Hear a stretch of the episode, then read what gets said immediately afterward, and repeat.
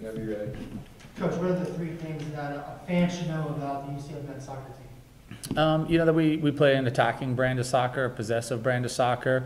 Um, we, we like to be aggressive. We, you know, we want to press, press the tempo a little bit. Um, and, and obviously we, we come, we come to play every game. Um, and then on top of that, you know, we, we've got a good, hard-working group. Um, we've got an outstanding, uh, you know, supporters group here at home, and I think people should come out and, uh, and support us and enjoy the atmosphere. Um, talk about the conference. Talk about how competitive you feel each match is in the American.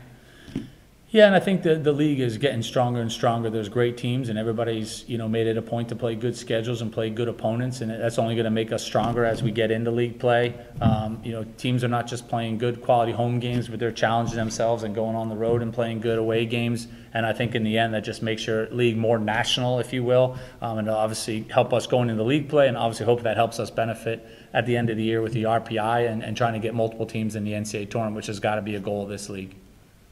Um, give us a couple of, of the strengths that your program has this season. You know, it's a hard-working group, and, you know, that's, that's first and foremost. And it's one of the things we, you know, we felt like we lacked last, um, last fall, if you will, that we just, we, we weren't able to grind things out. And I think, you know, we worked on that in the spring. We hit the weight room a little bit more. We got our conditioning ramped up to where it should be. We had a great summer um, of workouts. And then I think going into preseason, the guys really understand how to work and what it takes to win a college soccer game. And hopefully we can carry that through the season. Romario Williams drafted third overall last year. Just talk about, you know, what is it like to have five players drafted in, in MLS draft in ten years? Uh, It's, it's a lot of fun. I mean, at the end of the day, it's, it's kids realizing their childhood dreams. And, and I'm, I'm a parent, so I know what my kids want to do when they grow up. It's about 10 different things. These kids want to be pro soccer players.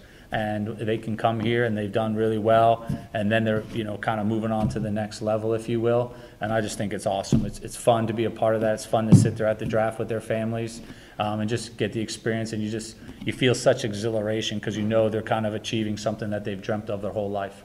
And then which player or of players do you see filling in, filling in his shoes this year?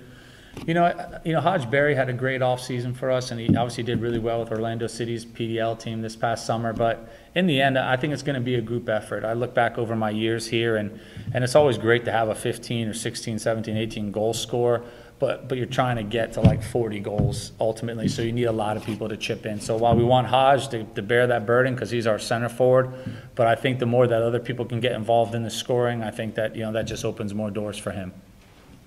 Thanks, Coach. Thank you.